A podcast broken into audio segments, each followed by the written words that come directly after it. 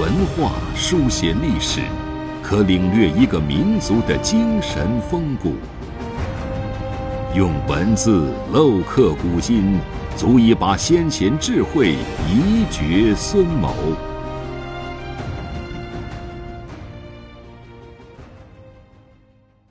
欢迎收听制药 F M， 每晚八点和您分享经典智慧。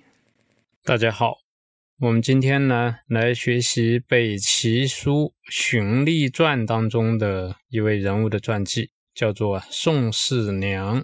宋世良呢是南北朝时期、啊、北朝著名的良吏，他曾经、啊、在北魏时期、啊、担任清河郡的太守，为官清廉，而且善于治理地方，是一位啊非常贤明的官员，可以说是啊古代官员的楷模。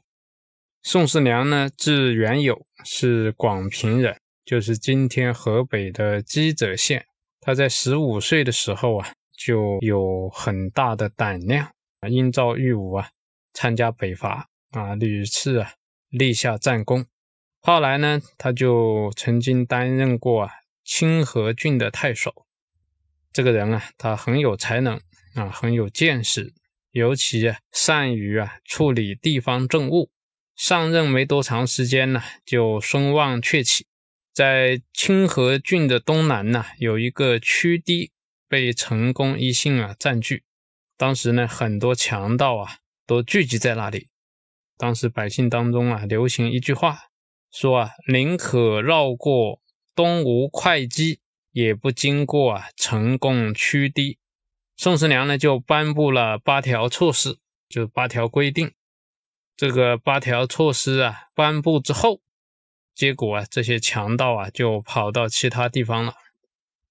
所以老百姓啊又做歌谣讲啊，这个曲堤险要，对贼无益，宋公来到，群贼灭迹。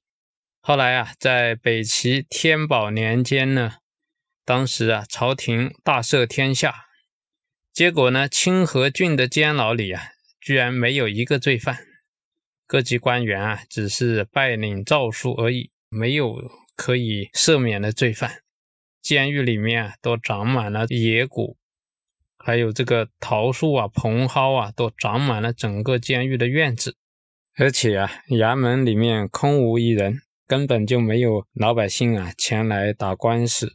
在这年冬天呢，清河郡境内啊就有这个甘泉涌出。在宋世良啊任期要满的时候啊，要离开清河郡的时候啊，全城的老百姓啊都来送行。其中呢有一个老人啊叫丁金刚啊，他就哭着走上前呢、啊、拜谢，跟这个宋世良讲呢、啊，我现在呢已经九十岁了，总共啊经历了三十五任太守啊，你不仅啊善于治理地方，而且啊又非常的清廉。今天啊，我们大家都失去了你这样一位贤明的父母官，以后我们百姓啊还能指望谁呢？这些老百姓啊都拉着宋世良啊失声痛哭。后来呢，宋世良又担任东郡太守啊，最后啊在这个任上去世。啊，我们揭露宋世良的故事啊，其实也是给我们今天的人啊一个启示，一个榜样。